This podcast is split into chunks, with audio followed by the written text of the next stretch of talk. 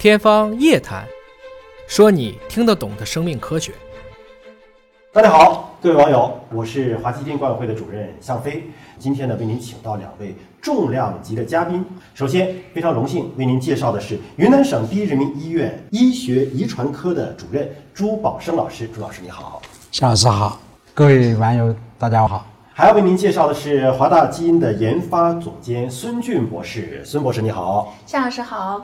呃，有很多朋友已经通过我们的平台留言，要向朱老师和孙博士来提问了。有一位叫做哈哈达啊，他询问说：“哎，刚才提到了第三代试管婴儿可以这个做胚胎的选择，那能不能顺便选一个高颜值、高智商的？这个能做到吗？呃，这个不行吧？这个不行，因为我们从这个基因的序列里边，我们读不出来，嗯，那哪个序列代表着呃高个子，哪个序列代表着高颜值，嗯。”呃，哪个序列代表高智商？因为其实高颜值、高智商，它是很多基因共同作用的结果。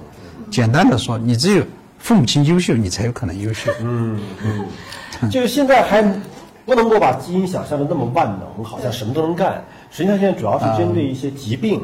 它的这种检测是相当的精准的，但不要把它扩展到什么性格呀、天赋啊、漂不漂亮啊，这个这个别往这儿生发啊。另外那个，你你也可以想一下，就是说，如果刚才朱老师说的是一个原因，是因为现在美貌等，然后我们的这个和基因的关联性其实不是那么清楚。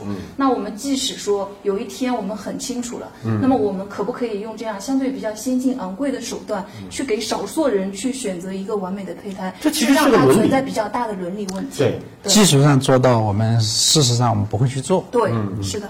呃，一个是现在技术做不到，再一个未来技术做到了，你会不会选择这样去做？还有就是人的审美是会变的。比如现在大家觉得像这个孙博士这样的这种蛇精脸是美的，对吧？那万一过两年我们就流行大饼子脸怎么办？啊，那你说你你胚胎里选了个蛇精脸，最后发现哎审美变了，那那你还要再去削骨吗？还是整容吗？还是怎么弄，对吧？所以审美是随着时间的推移是一种文化现象，它在变化。但你说你父母赋予你的这个天生的这个基因所决定的这个部分的内容，对吧？没有什么好坏之分。另外的话，就是和疾病无关的，我们称之为多态。嗯，正是因为这种多态性，让我们的世界变得很精彩。呃，还有一位朋友桂林询问的这个问题：先天性眼睑下垂可以通过基因检测或者产前检测筛查吗？这先天眼睑下垂，它是一种我们叫做中正肌无力的病。啊，这也是一种遗传病，是种病是吧？我以为是像我一样眼袋大而已。啊，他就是那个眼皮老抬不起来，啊，感觉白天他也是那个闭着眼睛跟你说话的那种感觉。哦，他这是一个局部的肌无力，所以他那个眼睑就抬不起来。嗯啊，那么这是一个啊，是一个遗传病，但是呢。因为这个病啊，它跟我们刚才所说的那几种病相比啊，已经是非常非常轻的。我们不会刻意的去做这个检测，是没有这个孕前、产前筛查这个的。啊，我们不会刻意的去做。嗯，除非你特别在意这个东西，嗯，你就要求医生要帮你做，这个是可以的，因为它毕竟它还是一个病。真能找到它的基因另外，它的前提是就是一定要找到就是先天性眼睑下垂的相关的。要找到他的那个基因突变，因为他们家的那个基因突变。严格的说来，就是先天性眼睑下垂，它是一种表型，其实它不是一种病。那么跟这个表型相关的疾病呢，其实是有很多种的。然后我知道的一种，就是比如说我们的线粒体基因组突变有一个致病变异，它就有可能去导致先天性眼睑下垂。那么我们做选择和做后续的这种产前诊断也好，我们的前提是你首先要把我当前的这个致病基因找出来，它的致病基因和突变要找出来，才可以做后续的这种啊预防啊，然后检测的工作。嗯，对。呃，这个问题一看就应该是患者家属发来的啊。为什么注射 SMA 药物之前到医院啊看 MLPA 的结果，而不是看二代测序的结果？这是啥意思？MLPA 是我们呃荷兰莱顿大学发明的一个技术，它是对基因的多个位点同时做啊隐物扩增来检测。它一个检一次检测呢，它就可以检测这个基因的多个位点，嗯，它的这个拷贝数和一些突变，这同时就检测了。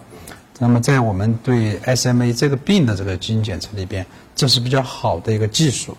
那么，这个技术它对于我们 SMA 这这种病人来说，它有个好处，就是它在检测 SMA 一这个基因的时候，还同时可以检测 SMA 二这个基因。哦，就是我们刚才说的干活和这个有点偷懒的这个啊，这这两个备胎。对，我查主胎好不好的时候，我同时也把备胎有几个拷贝查了。嗯。